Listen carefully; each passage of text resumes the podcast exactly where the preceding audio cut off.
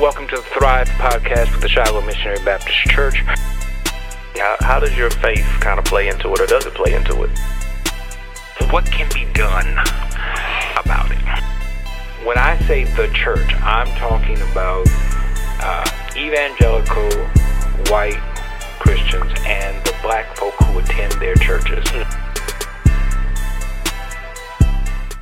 Hello, welcome to the Thrive Podcast with the Shiloh Missionary Baptist Church. I'm Fred Jeff Smith, pastor of Shiloh, and I'm very happy that you chose to share with us today. Uh, if you're viewing this, you're on YouTube. If you're listening to this, then you're on iTunes or Spotify, and we're grateful for your sharing with us. Uh, we always invite you to send us feedback. You can reach me at Fred Jeff Smith at Cox dot net. Fred Jeff Smith at Cox dot net. Let us know what you think about the podcast and how we can uh, make it better for you. I am extremely happy today to welcome as my guest uh, the president of the Baton Rouge branch of the N double A C P, Eugene Weatherspoon Collins. Mister Collins, thank you so much for taking the time to come and share with us today. Uh, thank you for inviting me, Pastor. Uh, I've always uh, admired you from afar, and it's a pleasure to sit here with you today. Well, thank you. Thank you.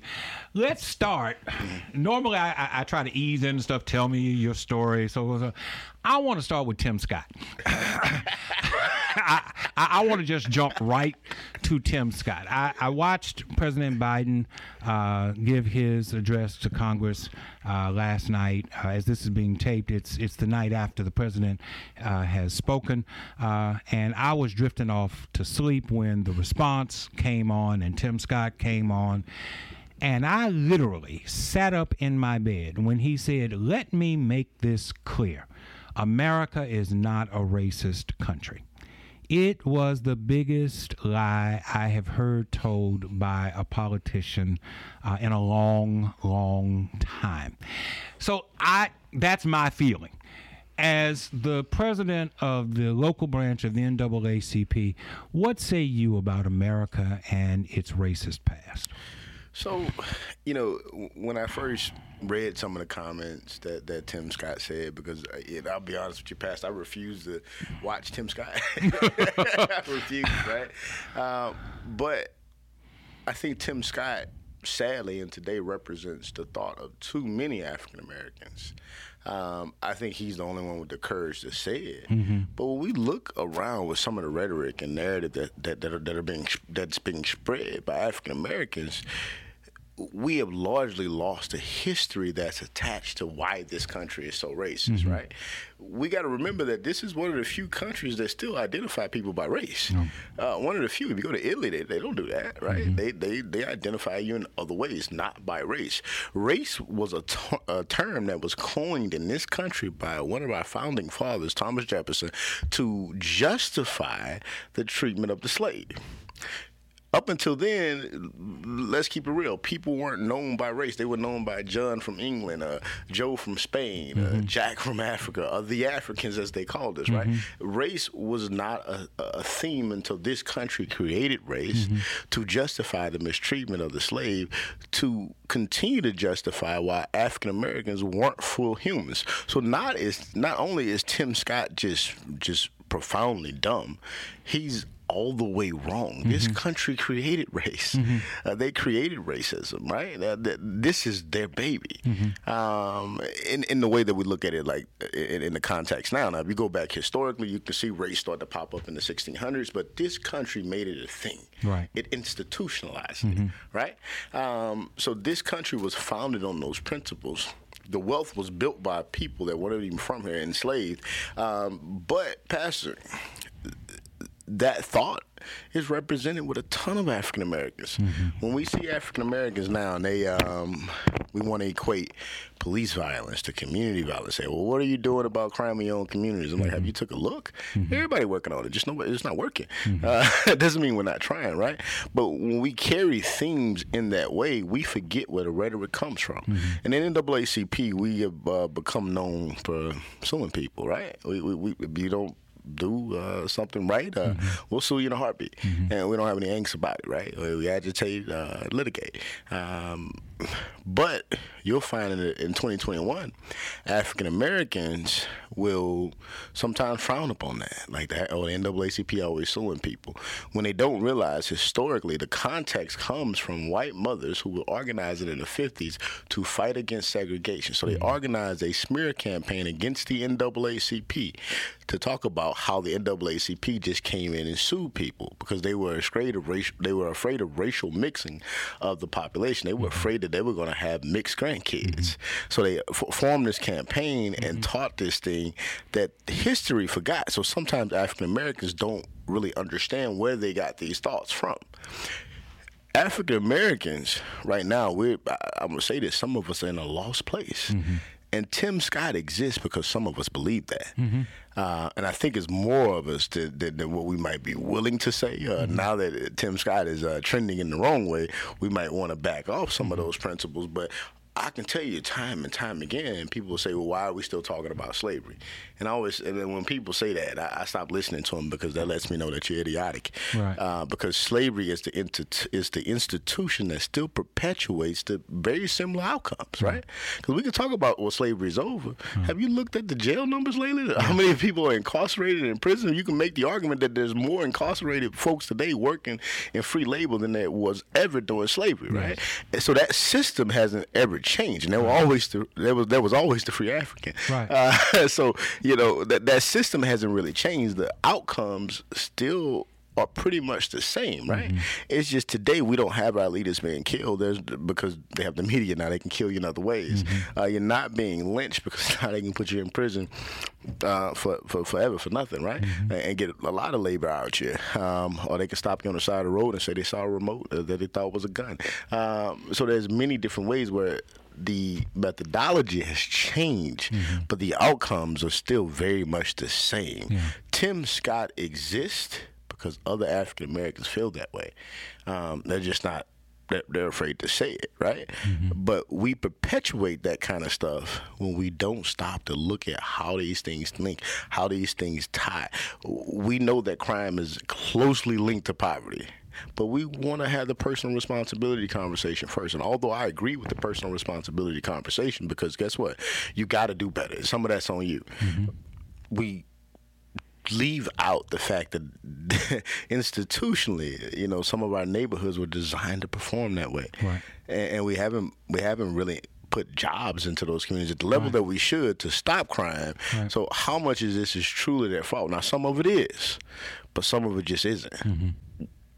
Tim Scott, to me, represents the miseducation of the African in this country. Mm-hmm. And sadly, too many of our people are miseducated in twenty twenty-one. Yeah, uh, I understand, and, and I agree with everything you just said. Mm-hmm. I understand that that African Americans are not monolithic. We don't all yeah. think uh, along the same lines. I think that's one of the Uh, mistaken ideas uh, that uh, some people in the dominant culture have, that, that we all think the same way. Uh, I understand that uh, your economic experience will color your political uh, mm-hmm. ideology and, and, yeah. and other things.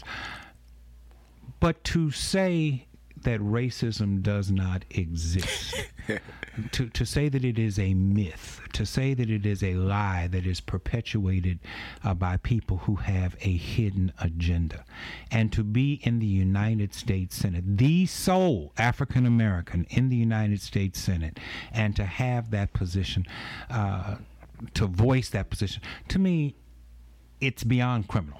You know, it's it, it it's it's ignorance on steroids. And I wonder, I heard you say that there are others in in in, in our community that hold that position. What is it that would cause people to look squarely in the face of of racism? You, you don't have to go hard. You don't have to uh, sit down and do, fill out a mathematical equation to find it. It, it. It's right there. What is it that makes people deny what is clearly in front of them? So I, I mentioned some of it, right? Uh, which was one, miseducation. Two, I'm going to say is income. But not just income of how much you make currently. It's income of how much your family has made and for how long, right? Mm-hmm. I, I look, I'll use myself for an example, right? I, I'm a kid that's right up there from Boulevard Bottom, right? Um, and there's certain things that I was taught that I know, that I understand, that my kids don't. And that's just about where I was raised. Um, my grandfather was closely l- linked to a generation that was just different. So he taught me some things. Um, but I look at my kids now, and they're, they're your typical spoiled middle-class kids, mm-hmm. right? There's a certain level of privilege that they have. Mm-hmm. And unless I, and I'm going to say this, do a better job of teaching them mm-hmm. how we got here, mm-hmm. they don't have an understanding for it, right? Mm-hmm. And I think we're starting to see in this generation a generation of folks that just don't understand the plight of black people, the, the, the way we've been and how we got here, because that hasn't been their struggle. That wasn't their dad's struggle. It mm-hmm. wasn't, at this point, it might not have been their grand, granddad's struggle, depending on how old granddad is, mm-hmm. right? Um, because those things were already done to them. I talked to a group of kids yesterday, uh, uh, maybe it was the day before yesterday, and we were talking about Uh, Um, voting rights and wh- how important it was. And I was telling them how many people had made the sacrifices for them to have the ability to vote. Right. And the first thing they tell me is that, hey, I didn't know those people. They weren't in my family. Because we haven't stopped to teach our history. Mm-hmm. And if you do that for generations, you end up with a people that's lost his cultural identity. Mm-hmm. Um, we look at the Native Americans in this country, right? And the Native Americans um, during the Indian Wars, they lost, what, seventy percent of the population here in, in the United States, seventy percent in North America. Um, but they lost their culture because they fought to the death to protect it. And they knew they were losing, right? But they fought to the death to preserve the way that they were living. And you can still see remnants of their culture exist because they fought for it. Yeah. Um, we never did that. Uh, you know, mm-hmm. we, that that wasn't our, our thing. So we see some of those things fading away. So it's miseducation. It's it's a lack of cultural identity. Mm-hmm. Uh, we're one mm-hmm. of the few culture that cultures that we can't like hang our hat on something being something culturally that we do. Mm-hmm. Everything that we do is, is almost an American ideal, right? Even the fact that we gather on Thanksgiving, that's like, it's American. It's not, that's not African-American. How we practice and celebrate Christmas, that, that's American. Yeah. Even how we church is American, mm-hmm. right? Um, we don't have remnants of our culture. You look at Hawaiian, they, they, they have their cultural things that they have to do. The Native Americans have their cultural things that they have to do. Vietnamese in this country, Chinese, whatever. They all have this identity that, that we lack. I think Tim Scott is dangerous because I see more Tim Scotts coming behind him mm-hmm. because we don't understand how detrimental racism has been to our plight. And literally, we'll say we'll look at companies and say, "Well, that company is diverse." But when you walk in the office, you don't see any, you don't see black people in corner offices. Right. You don't see them in boardrooms. You see them pushing brooms and mops. Right. That's that's that's not right. that's not that may be diversity, but it's not inclusion. We think that a middle management position in a corporation means that you have arrived. Yeah. You don't see them in boardrooms. You don't see them uh, holding upper management, uh, executive positions within these corporations. Uh, and, and I agree with you again. Uh, it has a lot to do with mindset and miseducation. If there are more Tim Scotts out there uh, that are coming up, what's our response to that? How, how do we regain uh, the educational advantage that we have lost, that we have forfeited? We got to stop the Tim Scotts from getting where Tim Scott got.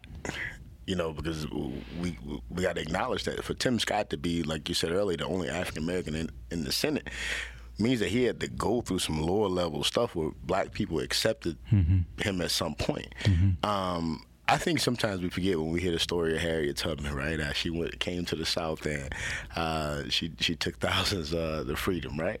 Um, we for, we forget to tell the small pieces of that story because sometimes we're uncomfortable telling it because even though it's it, it, it's historical fact, it's, it still was violent in nature, right?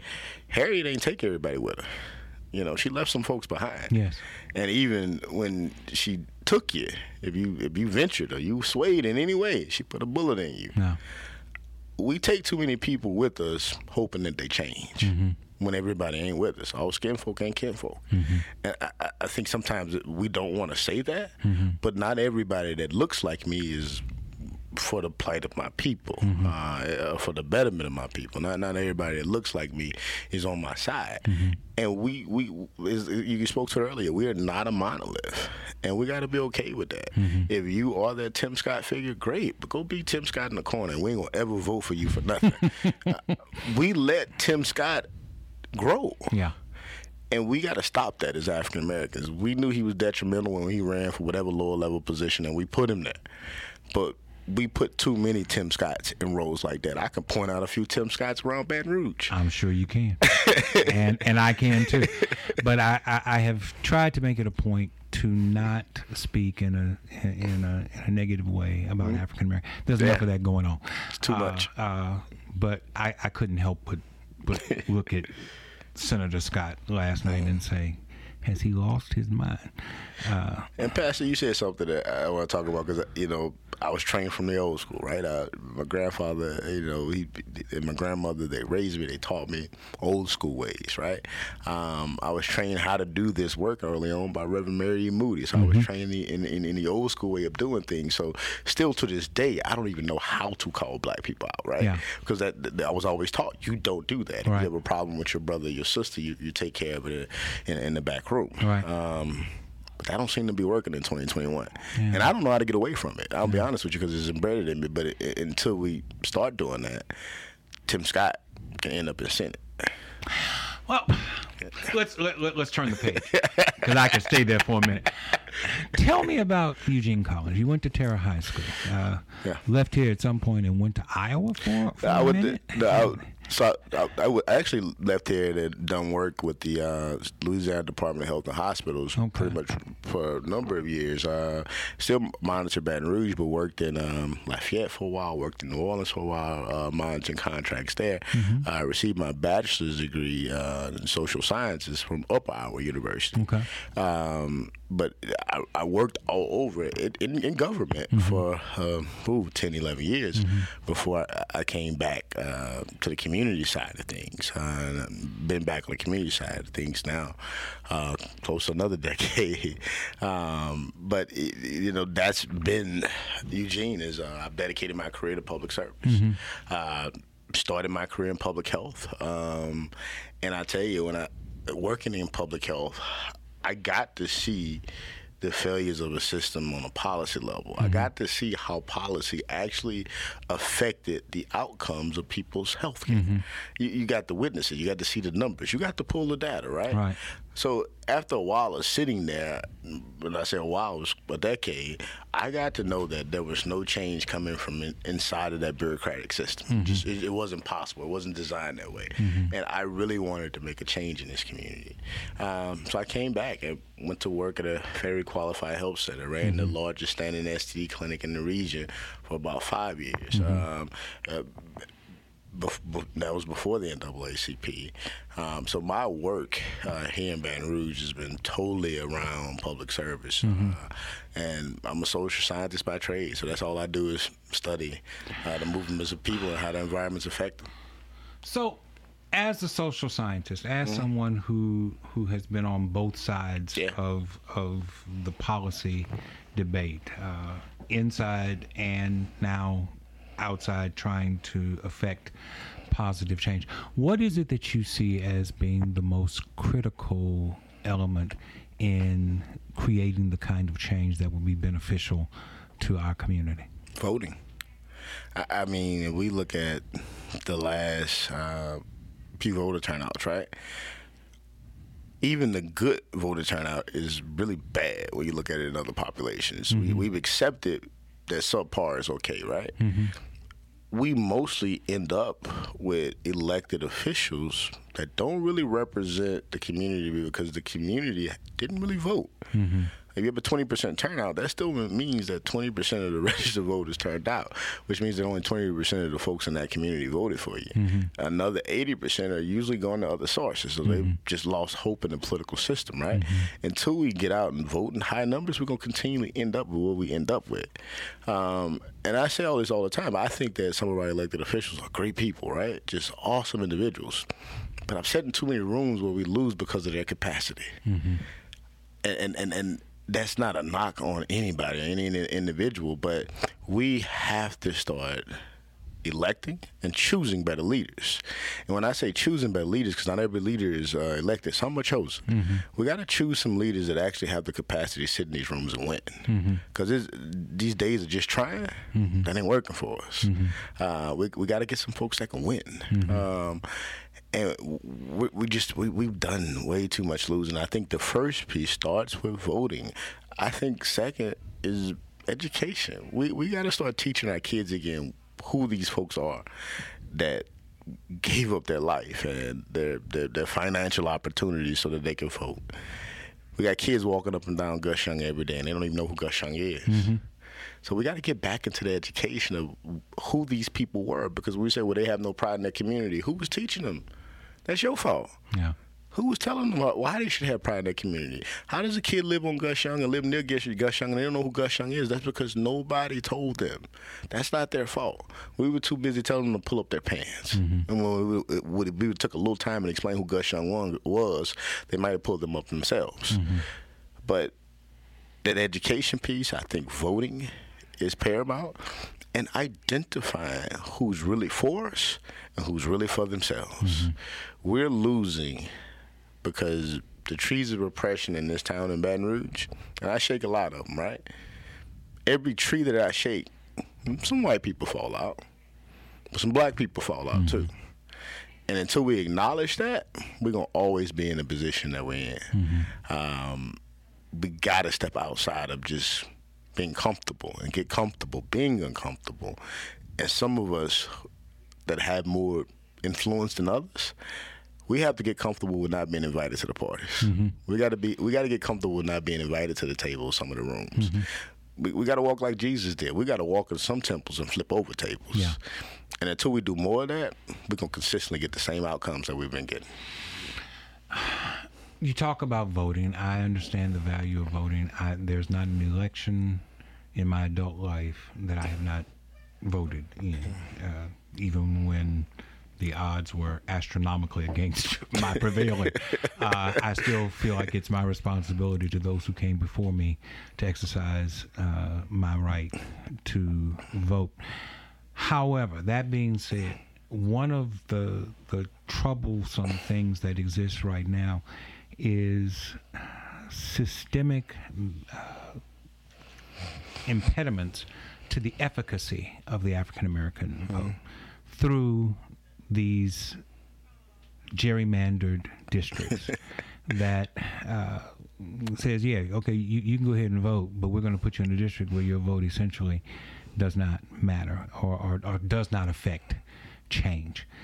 Just had the census uh, done last year. Early reports is that uh, there will be no change in congressional uh, numbers of seats, which doesn't bother me one way or the other. Uh, In a state where a third of the electorate is African American, mm. it does not make sense to me that there's only one majority-minority congressional district. Uh, I'm not the smartest person in the world. I'm not a politician. But basic math tells me that if you're one-third of the population and there are six seats, then two of them ought to be set aside for you. So we have to do a better job of uh, making sure that these maps are drawn in an equitable fashion to allow for uh, us to not only vote, but for our vote to start to make a difference uh, in our uh, representation. Beyond Congress, the state legislature uh, and, and, and the way that those lines are drawn are in such a way that...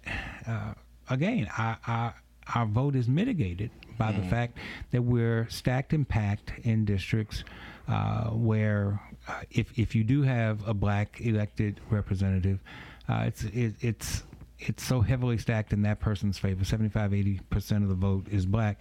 But if you live in a predominantly white district, you're only ten percent of the electorate. Uh, mm. uh, and the politician who wins that seat has no practical reason to listen to your concerns because he knows that you're only ten percent of the vote. Mm. redistricting to me is a major issue uh, for twenty twenty-one and beyond.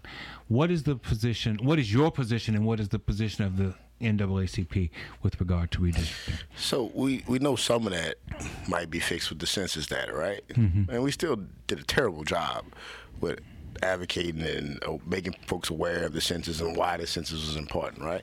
But I still think we're going to get some positive trends out of that. Um, but you're exactly right. When we look at re- redistricting and remapping, that's a very important process that most of us miss.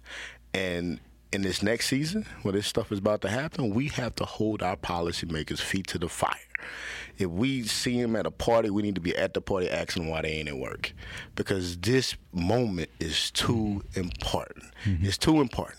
Um, we know for a fact, and I, and I sent you the complaint. We filed a complaint yes, um, against an organization challenging their nonprofit status because we felt like they were getting too involved in um, the remapping process of, of, of the districts in this state, right? Um, and folks don't realize that the, the, the Speaker of the House, or excuse me, our Senate leader here in Louisiana, um, basically hired the demographer that they're using to redraw the maps. Our Republican Senate leader mm-hmm. hired the demographer, basically, uh, that's going to remap the districts in this state. So from the very beginning, we behind the eight ball. Right. So so we've already missed the opportunity to plan to circumvent that process, right? So the best we can do at this point is hold our policymakers' feet to the fire and making sure that they're in those rooms fighting mm-hmm. for the way those maps, and they're carving out those districts, right? And it's going to have to be some areas where, like, some districts are maybe sixty percent black and thirty percent white or forty percent white or thirty-five percent white. So that means you got to get out and you got to campaign. Actually work. You, yeah, you got to work for it because yeah. districts are more mixed. And absolutely. Black people don't show up to vote, you could lose that seat. Yes. We got to get more of those districts, yes. and that's that's what equity looks like, mm-hmm. right? Um, it, it, so we we, we got to look at that in, in, in multifaceted ways, and, and we look at gentrification, right? And that's going to change some districts yes. here over the next twenty years. Our District ten is it's one of those districts that that's that's on the cusp of, of that, that leadership kind of changing yes. uh, faces, right? Yeah. Uh, unless some stuff drastically changes mm-hmm. in the last in the next twenty years. So d- we look at that, right? And we know that these things are coming, but we do very little to plan around it. Our complaint was the only complaint filed. It should have been twenty or thirty complaints filed. Mm-hmm. We should be making noise about that. Mm-hmm. Like, why why is this demographer so connected to the Republican Party? But who's asking those questions, mm-hmm. right? There's a complaint that, that was filed. It got a little media traction, but we got three shares. Three shares. Literally on that. And we send it to people, but people aren't paying attention to that stuff. Mm-hmm.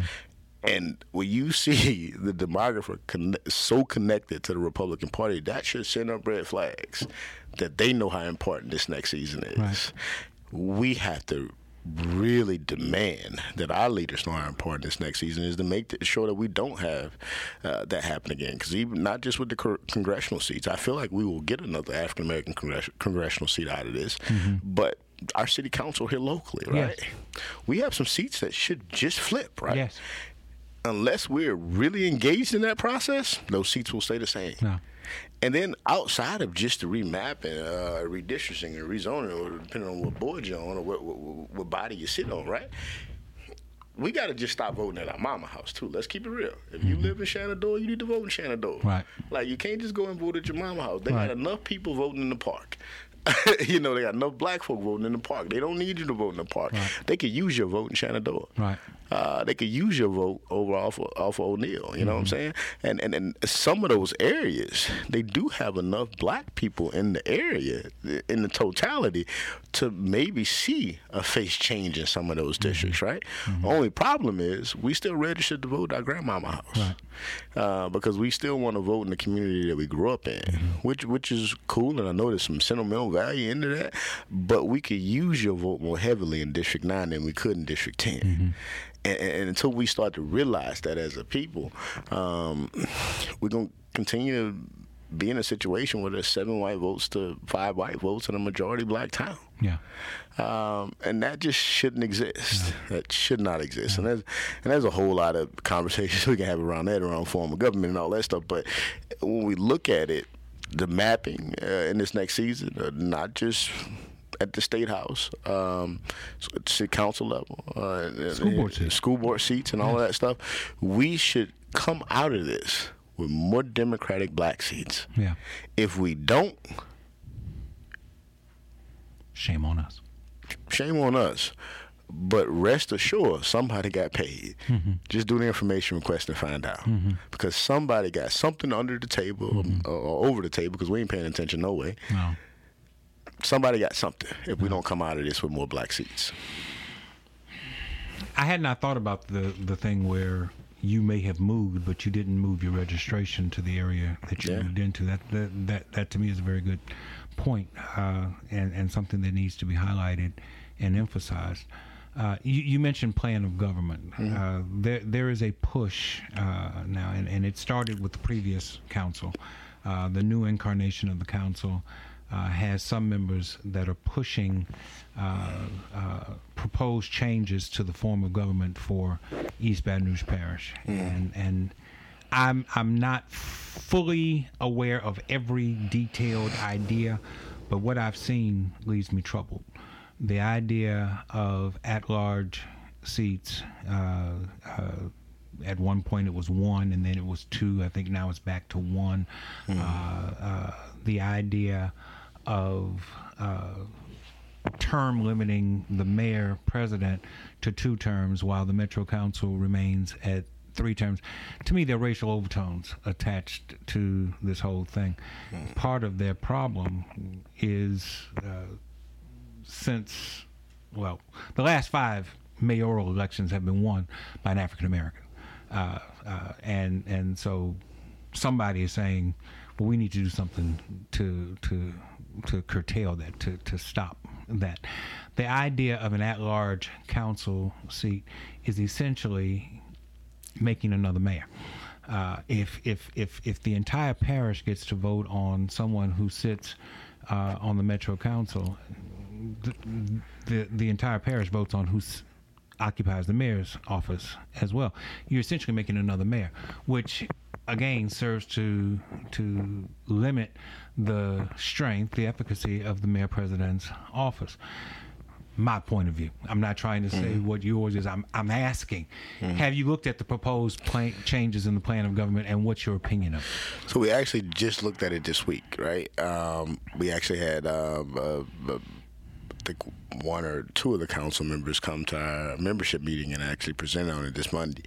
Um, and we bring everything to the membership to see what position we're going to take on it. And, I, and as you were saying, I like you must be in, in our group meet because uh, they're going uh, back and forth on this because you, you you hear the arguments, right, that, hey, well, even if it is a parish-wide seat, probably still going to be an African-American.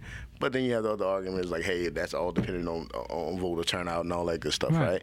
right? Um, I think that there's definitely some parts of that plan that's just going to have to be fleshed out because, mm-hmm. one, uh, we opposed that plan in twenty nineteen, I mm-hmm. believe, with the two at-large, at-large seats. And, and the reason we, we used it, opposed it then, was that we felt like it, it diluted the black vote, which was a direct uh, violation of the Voting Rights Act. Right. Um, I don't, the, with the way the current plan sits, I don't know if it still violates the Voting Rights Act, but I do think that some things and some pieces of it are problematic, and we will be deciding, actually, uh, taking a vote at our next executive committee meeting whether we're going to uh, support, oppose, mm-hmm. or, or, or stay out of it. And mm-hmm. I can just tell you from looking at our, our group meet this morning, uh, our members mostly feel like you feel, right? Um, and, and it's a hard one, right? Because I, I understand the argument that this parish-wide seat will be African-American, mm-hmm. more than likely, with the, way, with the way the numbers are shaken out. But at the same time, that's a, that's something that's pretty much predicated to voter turnout. So we mm-hmm. could end up in a situation that's far worse um, in a season where we know we're probably going to gain a seat or two on the council when the census data totally shakes out right. over the next few years, right? right. Um, so it, it, it's it's one of those hard things, and I, I wish we had take, took a vote on it because I could tell you how we sat, mm-hmm. uh, but we hadn't voted on it yet. Um, but I will say that... You, you know, in all, all in all of those things is like we gotta be engaged in that stuff. We gotta read this plan and not just leave it up to the folks that's down there, mm-hmm. right? We gotta be engaged in that process, because creating that large seat still creates another seat for somebody to run for. Absolutely. So we, we gotta be very conscious of what people tell us about it. Yeah. Yeah. Yeah. Uh, but yeah, that that is something that, that we are watching closely, and we, we have solid information. Uh, mm-hmm. we're, we're, we're in talks with the with the person proposing it, and we want to understand it, because one thing I, I, I um one one mistake I, I made with that last time, um, and I'll say it was it was a mistake, and I, I might have been in my second month as president, right? Is that I dropped a letter just opposing it without talking to the membership, right? Which you don't do. Mm-hmm. Um, and, and three years in, into my, my, my leadership, I understand that. Um, so I, this time we sent it to the membership. Mm-hmm.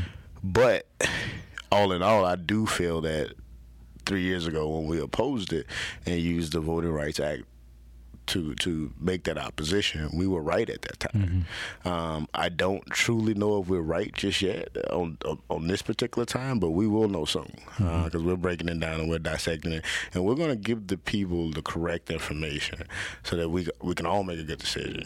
Um, and that's that's kind of where we're at on that, because you know the N double A C P historically, uh, and, and you I know you know Doctor J, you talk to him all the time, and he still talk about this acts like when are we going to make that push again and separate the city parish government, right? Because uh, you know some of those some of those old schoolers in civil rights, they truly believe that the only way to equity is to separate the city parish government. Yeah. Now you see some of the newer people coming along that don't really believe that, no. because we, we we're kind of looking at the numbers, yeah. and we see that just number wise, and especially with this new census data coming out, um, we're going to gain a seat or two. Um, so we feel like there's some balance in that, especially if we can mobilize people to get to the polls. Yeah.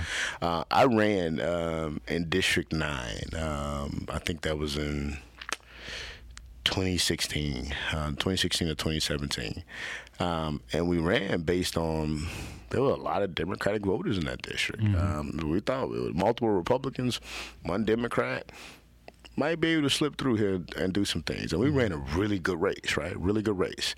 And I always knew that I wasn't a candidate to, to win in that district, right? Because I'm, I'm connected to the N double A C P and a majority Republican district, probably probably a real long shot.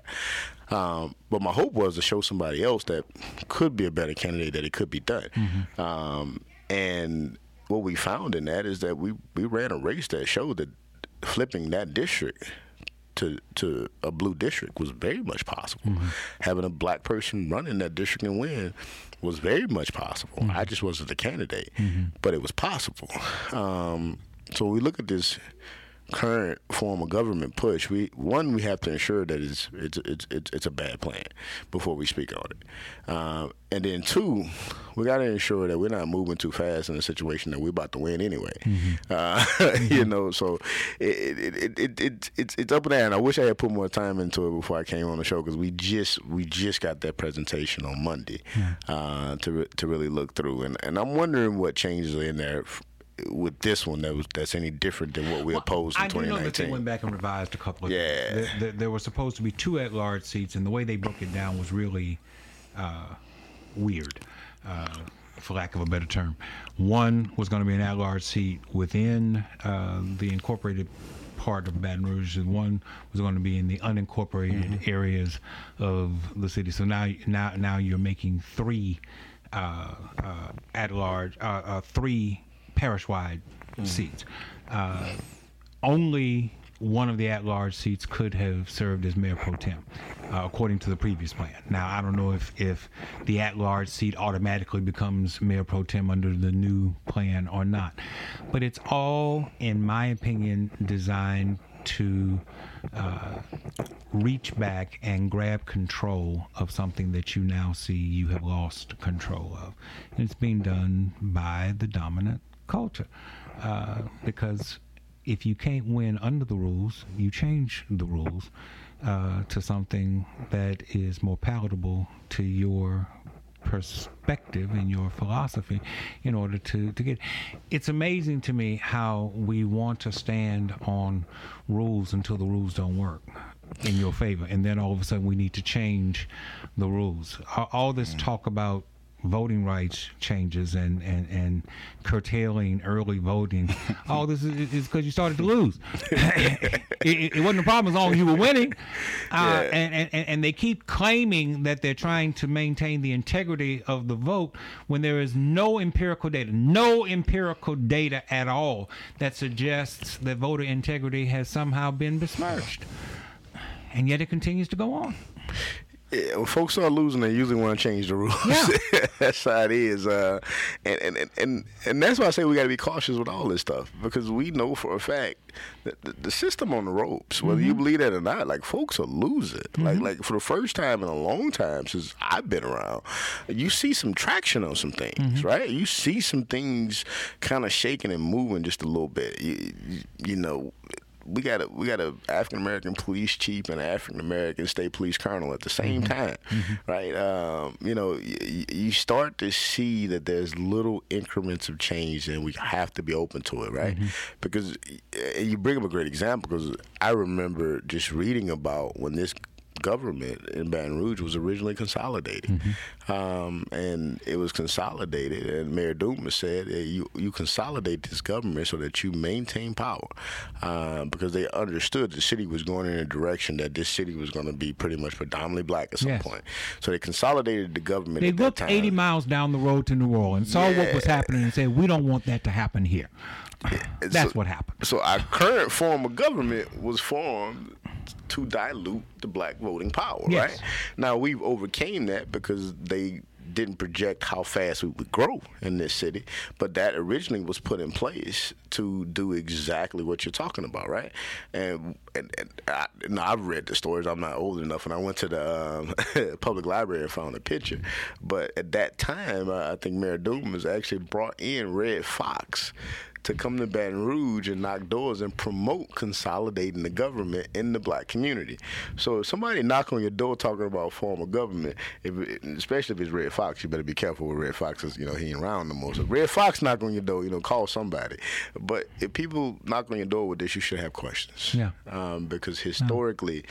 that's what's been done to us. So um, I think this one gonna be interesting, mm-hmm. and I really need to find out more about it, because I don't want to misspeak, because I need to find out more. We about also it. have to be careful about who the messenger is. Yeah, you got to be careful uh, with that. Because this issue came up under the previous council. The persons who brought it up uh, in that uh, time frame are no longer on the council. Mm-hmm. Uh, but a current council person is is really lobbying hard for this under the, the, the pretense that it's just about informational purposes. You know, we, we just want to make sure that we get a full airing of this. Well, they had a full airing and it was rejected. And so why are you trying to bring it back now? There is something in it that they see uh, that perhaps the, the rest of the public has not yet uh, been made privy to, that I agree with you, bears watching. Comes br- bring brings me back to this whole idea of Saint George. Uh, uh, uh, Saint George couldn't win on its own. They couldn't get enough uh, signatures uh, to get on the ballot uh, the first time around, so they went back and cut out all the African American neighborhoods and, and the large pockets of uh, progressive voters and put it back out, and they got the petition. They were able to get it on the ballot. Uh, they won the election, but they don't have a plan. All the mayor president has asked for is a plan. Show me how you're going to pay for what it is you say that you're going to do, and show me how it does not adversely affect uh, the city parish budget. And you would think that with all of this cutting in and out of people that somebody would have come up with a cohesive plan for a budget. They don't have it. Uh, they, they've gone all the way around the world just to get an independent school district, because that's what this is really all about. It's, it's, it's not about a city. About it's district. about an in, it's about an independent school district. And I'm of the mind, if you want to go, go. If you want to divorce from the the, the city, then go. But pay. that, yeah. that, that that's what happens when, when, when there is a separation. You got to pay for certain things. This whole idea of leaving legacy costs with the parish, the, this whole idea of being able to take schools in total without paying for any of them out into this new independent Saint George school district, that should not be allowed to happen. My point of view. Nah, and, and, and, and Senator Bodie White also trying to split up Breck now to get some that. money for a park. Yeah, uh, yeah. So you you know that, that, that I feel a lot of different ways about Saint George, right? One, I, I don't really believe it's about a school district anymore, because there's other ways to get in an independent school district than just uh, the route you took. Maybe easier ways too, right? Um, when you look at how school districts are formed around this country. And I'm not saying that you should have took this route, but decertifying the school board here locally mm-hmm. could have created a situation where you had your own school district, and that would put oversight of the school system under Mayor Broome, um, and that would take a small legislative change, mm-hmm. right? Um, but you didn't press for that. That that probably was a clear route to getting your own district, right? You didn't press for that. You pressed for a new city, which kind of makes me believe that it ain't about a school district at all. Okay. This, this is about white people wanting their own space. Mm-hmm. And I don't think we're going to change that. Mm-hmm. Like, they, they, they, they, it, it, throughout the history of this country, white folks have always wanted their own space. Mm-hmm. That That's just the reality. I, and I think if you, even if you kill this, it's going to be something else. Because that, that population of people have always wanted their own space, right? So I, I feel that way about it, right? When, when our members ask us, hey, you, are we going to sue on it? I'm like, we, we sue them now. We're going to be suing somebody else in the next five years over their ascension or whatever, right? Because this has always been the the, the of this country, is that this this this happens, right? And this, this isn't the first time, right? In, in, in the history of Louisiana, like, this happens all the time. Um, so I don't believe that it has. I've never believed it was about a school district, because there were just easier routes to attain that. Uh, and some of those routes, heck, we might have agreed with you on. Mm-hmm. you know, so mm-hmm. uh, I, I never got that it was about a school district.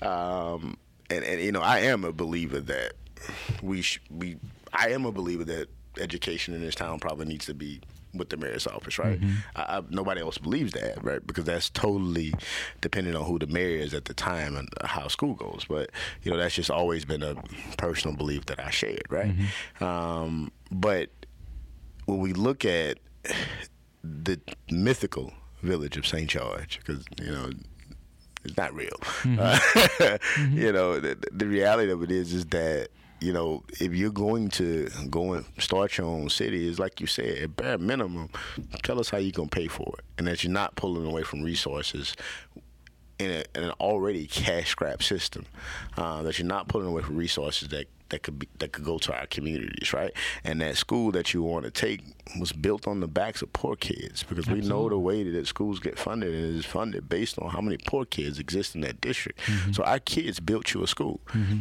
Now you want to take it and put Saint George on it. Mm-hmm. People are gonna feel a certain type of way about it. So I think what you're saying is exactly fair, right? Tell us how you tell us how you paying for this. Um, and if you don't have a clear plan, plan, uh, you know, I'm happy that our mayor is continuing to push back on I am that. Also. I'm happy on that. Um, it's one, it's one of the things I really agree with her on is continue to push back on that and how you're paying for it, because. Mm-hmm. Ten years down the line, if we weren't clear on that, and it's still costing us money, still mm-hmm. costing us those legacy, legacy costs like you talked about, then then we're in a losing position while another town is thriving. Mm-hmm. Um, and that's just not something that, that, that, that we can stand for. But at the same time, if people want to go form their own city and people vote for it, by all means, you, you went through the process and you won. Right. Um, but tell us how you're going to do it. Right. And if you don't have a plan, then what what, what are we doing? Right. I, I, I totally agree. I was with you and uh, members of the N double A C P, uh, members of some other social justice groups on Monday, uh, talking about uh, happenings within the Baton Rouge Police Department, uh, evidence of corruption uh, within the police department, arrests that have been made, a narcotics department that has been completely overturned, uh, and as a result, uh, hundreds uh, of cases uh, have been thrown out uh, because of their connection with these corrupt police officers. And what uh, you all were asking for, the N double A C P was asking for, and what we agree with, is that there be greater transparency, uh, not just with this particular case, but with prosecutions and with law enforcement as a whole. Am I correct that the N double A C P is asking for a Citizens Oversight Committee uh, to review the entirety of the Baton Rouge Police Department, or or is it just specific to this particular corruption situation? So it's actually just specific to these cases in this specific situation, right? Uh, around this corruption with the narcotics division, we're not asking for complete oversight. Um, that that wasn't our thought. Our thought was, hey, making sure that every case attached to this narcotics unit in the midst of this corruption was reviewed, mm-hmm. um, and that happens with the district attorney, not not internally with B R P D, because the district attorney actually sends those folks to jail, mm-hmm. reviews the cases, prosecutes them, prosecutes them or not. Mm-hmm. So we're seeking oversight with the district attorney's office to help in a way. Um, you know, we the A C L U has come on board with this. The Legislative Black Caucus has come on board with this. Um, it, it, Step Up has come on board with this. Yourself. I mean, we, we were all on board with the fact that we want to be at the table looking at these cases so that we can tell people that, hey, we went back as far as we should have, mm-hmm. or, hey, everybody uh, that should have been released, that got drugs planted on them or that were targeted, uh, that, that, that we learned in an interview last night that was targeted, uh, had an opportunity to have that case reheard or at least reviewed. Mm-hmm. And right now we can't honestly say that. We got to take our district attorney's word on it, that, that he's doing everything he can do. And I, you know, and I believe that he's trying, right? Because mm-hmm. every, every, and I tell people this all the time, every experience I've had with our district attorney has been pleasant. I find him to be a very nice man. Mm-hmm. Um, I find that he really wants to do well. But that's not enough for me to tell the people that we serve. Um, in order to be able to speak to this with confidence, we have to be able to see it. Mm-hmm. And that's the push that uh, our social justice chair and our, our resident public defender, Miz Elena Bloworth, is pushing for that transparency, mm-hmm. so that we can be honest when we tell the people that mm-hmm. we serve that we did everything we could do to make sure that these we went back as far as we, we could have, is that, that we looked at every case and that... Uh, you know, Miss Miss Miss Mary's son, you know, we, we checked into him too. And right now we can't say that. We get a list of charges they dropped. Right. And that's not good enough. Right. This is an unprecedented situation in Baton Rouge. You can't do this like you would business as usual. It can't be done that way. But I, I it, so we're going to continue to make that push, Pastor. And I'm glad you brought that up, because what I am disappointed in is the lack of political response. Mm-hmm. Like, Pastor, groups like ours have brought this case to light. Groups like ours and Chief Murphy Paul doing his job. Like, let, let, let I mean, we don't talk about that enough, totally right? Agree. He's doing his job. Yeah. Like, he got a complaint, investigated it, found out what was happening, and made an arrest. Yes. And in twenty twenty-one, inside of policing, that looks like a great deal, but really, that's his job. Like, yes. He did his job. Uh, and and and. and Chief Murphy Paul doing his job. Groups like ours continue to advocate, continue to push, continue to place ourselves in uncomfortable positions, have brought these things out to the tune of now over seven hundred cases have been dropped. Right. Where's the political response with this? Right. They ain't even shared an article. Outside of the Legislative Black Caucus and the support that we have there, locally, where's, where's the fire? Mm-hmm. Where's the narrative? Where's the word? Where, like, who said anything, right?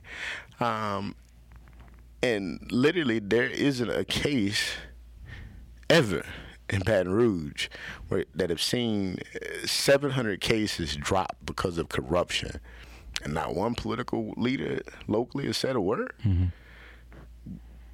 That's troubling. And we don't know if it stops at seven hundred or if it's seven thousand. Yeah. We, we, we simply don't know.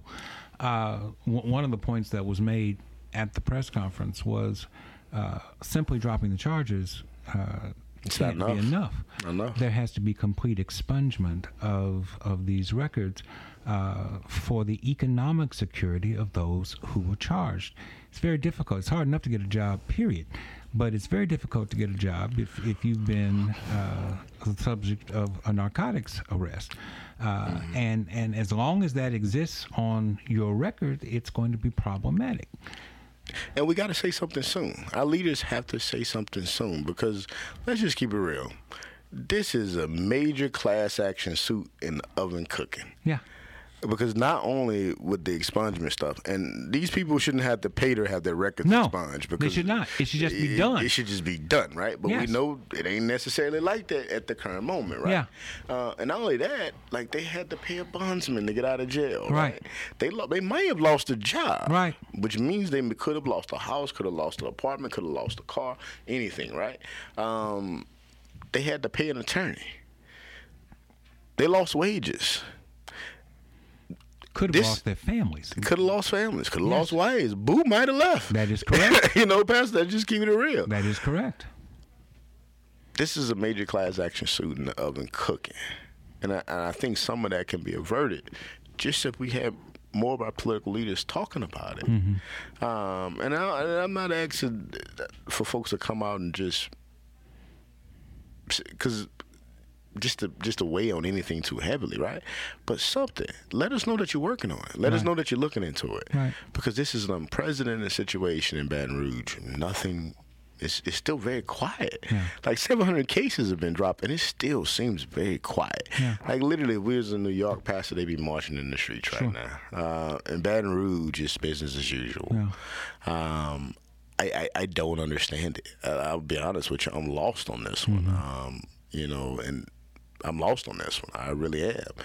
And I'm going to be honest, without Jeremiah Arwood being brave enough to step forward, without a police chief being willing to do his job, I don't know where we are with this. It, it, it, it's the courage and bravery of two men. Mm-hmm. That's the only reason we're here. Well, it, it, it also speaks to the ongoing war uh that's taking place between police administration mm-hmm. and the police union.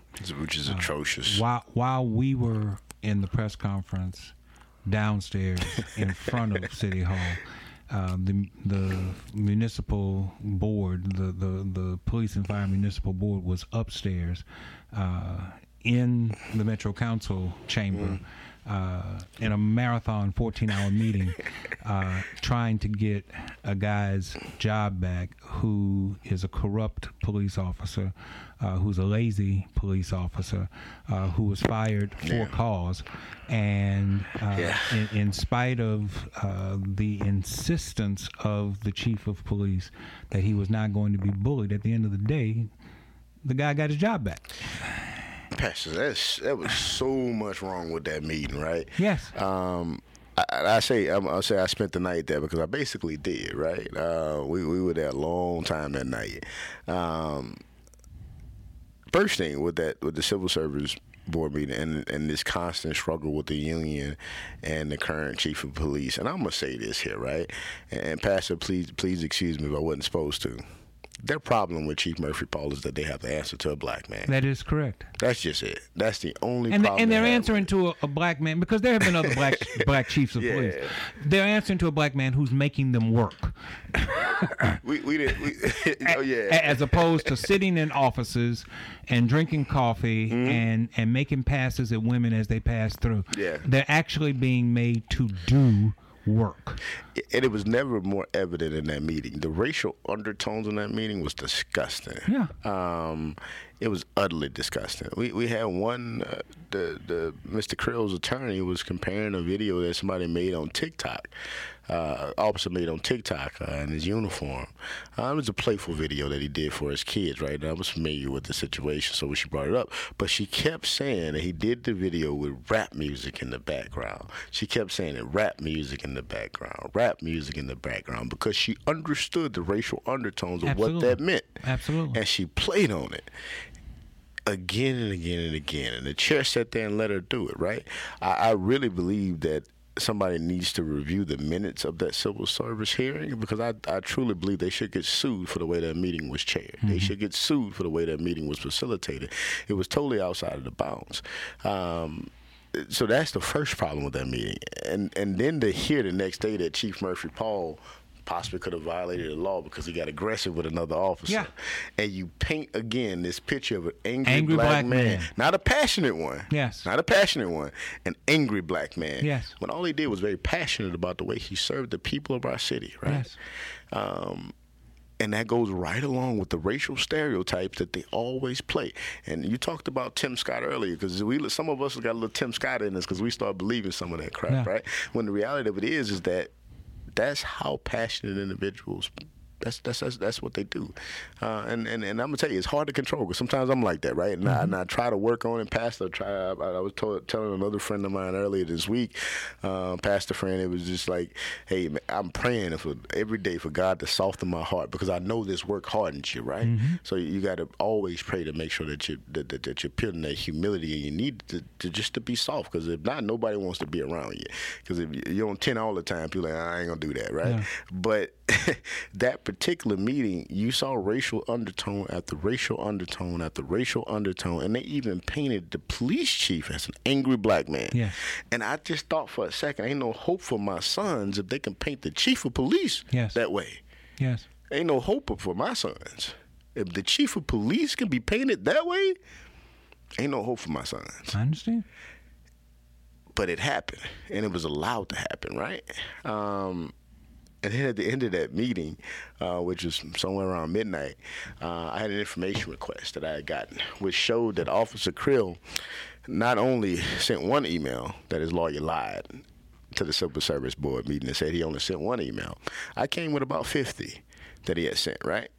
And back and forth. He not only negotiated these billboards on the clock, he designed them.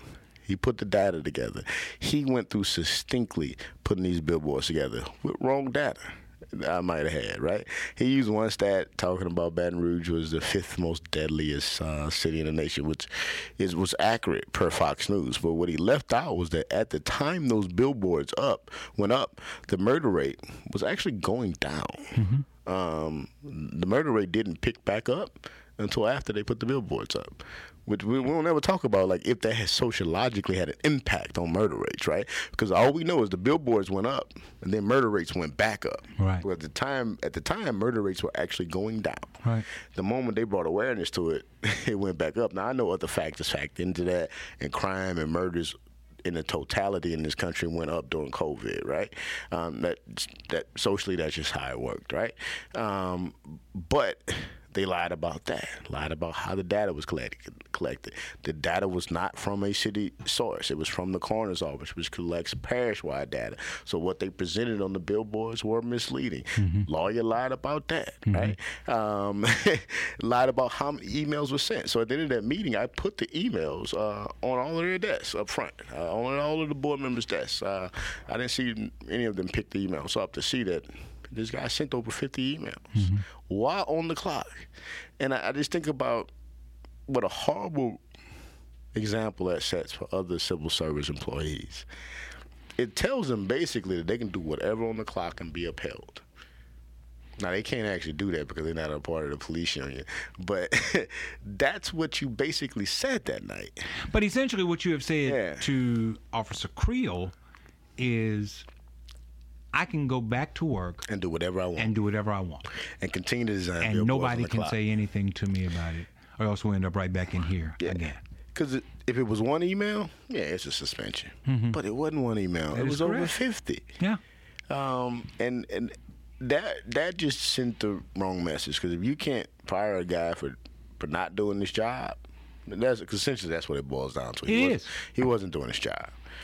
If you can't fire a guy for not doing his job, it gives me really little hope they can fire anybody for anything. And as someone who is responsible for a group of people, mm-hmm. I need to have the authority, the latitude to, to deal with, with people the way I see fit. Yeah. You're telling the chief of police that you sit in a seat but you don't have the authority to handle personnel matters the way that you see fit. Uh, yeah. And at some point, the chief of police is going to say, okay, I'm going to Chicago, I'm going to Baltimore, I'm going I'm going someplace else where I don't have to deal with this. He uh, should. I'm trying to figure out why he's still here. I'll be honest with you, because they would love him somewhere else. Yeah.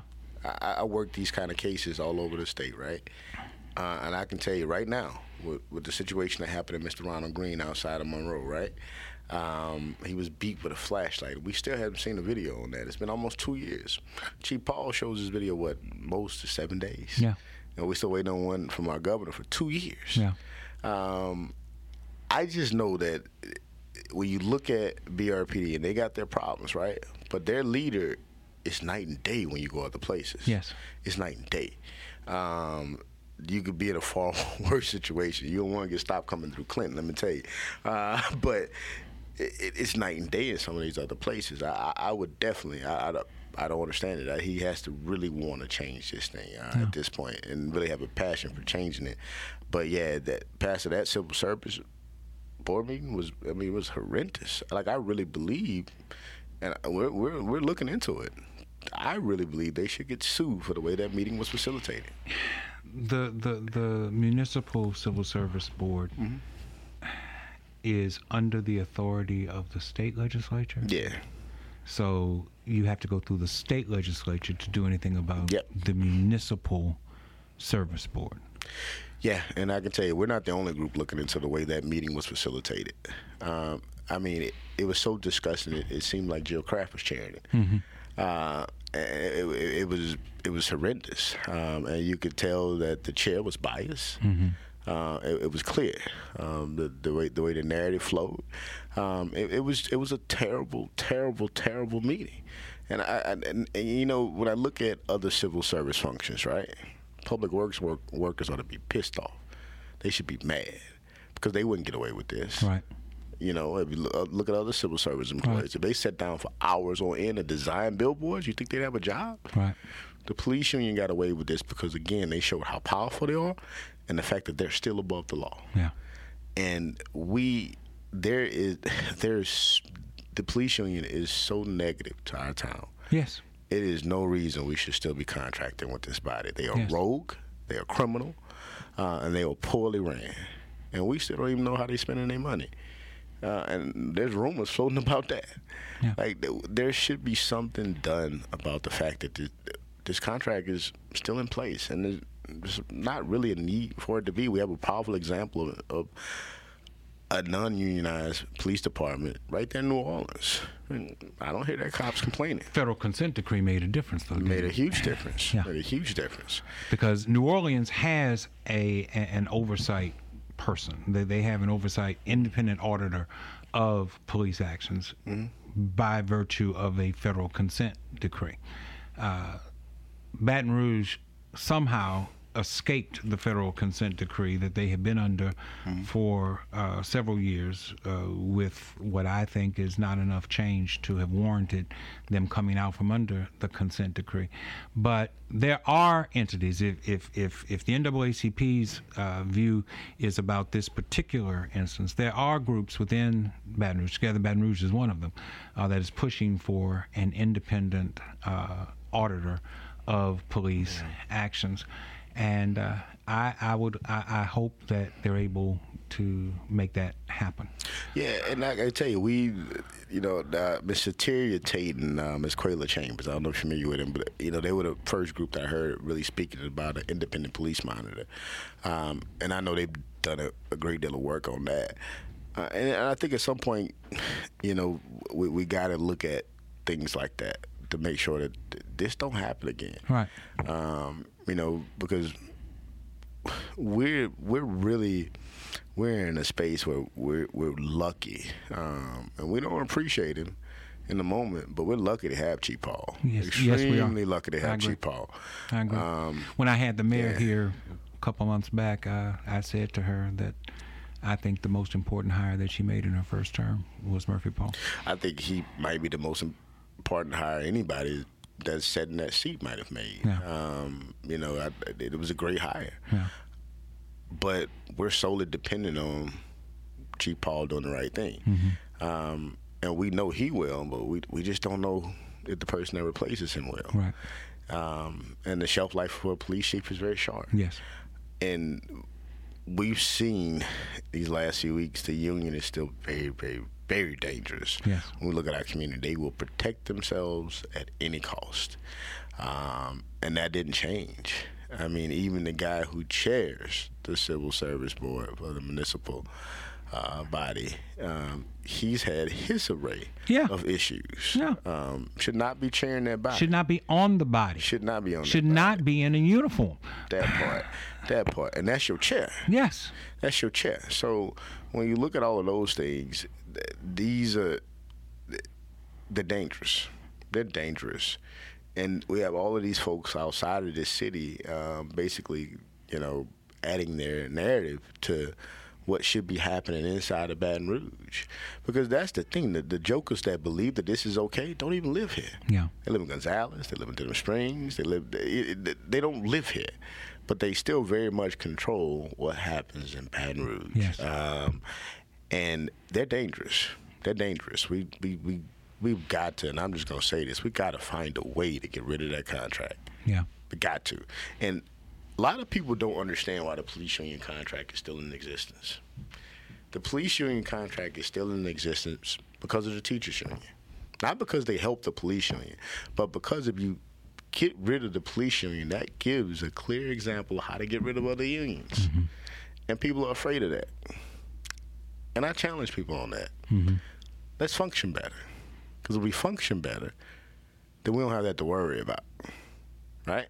And I use the teachers union as an example, but it's it's other unions. It's the bus driver union, right? It's the carpenters union. It's the scaffolders union.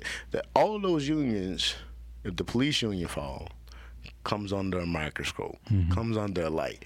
And I didn't understand that until I started fighting the police union, right? And then I started to understand, well, I'm pissing off a lot of unions right yeah. now. Because yeah. if you provide a route of how to get rid of this union, that provides a route how to get rid of the rest of these unions. Yeah. And that, they're not going to ever say that publicly, right? But behind the scenes, they, they were concerned. And that's why the police union largely still exists, because it's connected to so many other bodies that indirectly provides protection for them. We're going to need those other unions to fight with us. Yeah. And I want to start making that call to them. Like, we just saw what some of y'all can get done. We're going to need y'all help with this. Because you, after this show, you can no longer no longer say that you don't know that you're protected. Right. I don't believe they knew that right. before before this, but you will know it after this. Yeah. Those other unions indirectly provide protections for the police union, and we're going to need them to tell the, F- the A F L C I O that they no longer want the police union to be a part of their network. And until that happens, the police union has way too much coverage to get out of the power. I could go on, but I've, I've I've taken up over an hour of your time, and I appreciate the time that you have given to yeah. us. I always want to end uh, by asking questions about your progeny. You mentioned that you have uh, sons. Do you have any daughters also? Yeah, yeah I have uh, my boys, uh, you know, and, and I have my daughter, Malia, and I always joke and tell people she's my favorite because she's my only girl. She's my only girl. I understand. As someone who's so actively involved in uh Uh, Baton Rouge affairs, mm-hmm. Baton Rouge politics. Uh, do you want your children to stay in Baton Rouge? Do Do you want them to plant their flag in Baton Rouge, or would you prefer that uh, they seek their lives elsewhere? I prefer to knowing go what else. you know.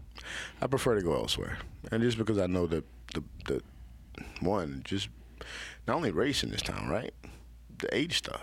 Um, it, it, I was dogging on forty before anybody started listening to me, right? and, and that's still very much the culture here in Baton Rouge. Mm-hmm. Uh, so they, they would have that to deal with. Um, and they have the fact that there would that there's just going to be less opportunities for them that exist. Now, you know, their father has done some things that, that's going to make their situation a little different. Uh, you know, that that's just undeniable. Mm-hmm. Their last name is going to mean something a little different than when I wrote it. And that and that's a little privilege.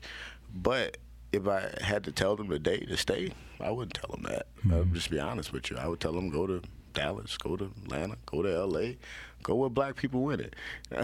You know, and, and that ain't Baton Rouge right now. Mm-hmm. Um, not to say that it can't be, but it ain't Baton Rouge right now. I think there are some good things happening. Uh, I saw last night Councilman Cleve Dunn. Uh, he, he passed a really good ordinance that I think is going to really help create new black business owners, right? Uh, I think it's, you're going to have a few black millionaires probably come out of the ordinance he proposed and right. got, got through, right? I think some of the D B E work that the mayor's office is doing is going to balance some of those things out. Um, but that's going to take time. And that's not something I'm willing to gamble my children's future on. Mm-hmm. Um, it's just not. I understand. It's just not. Not.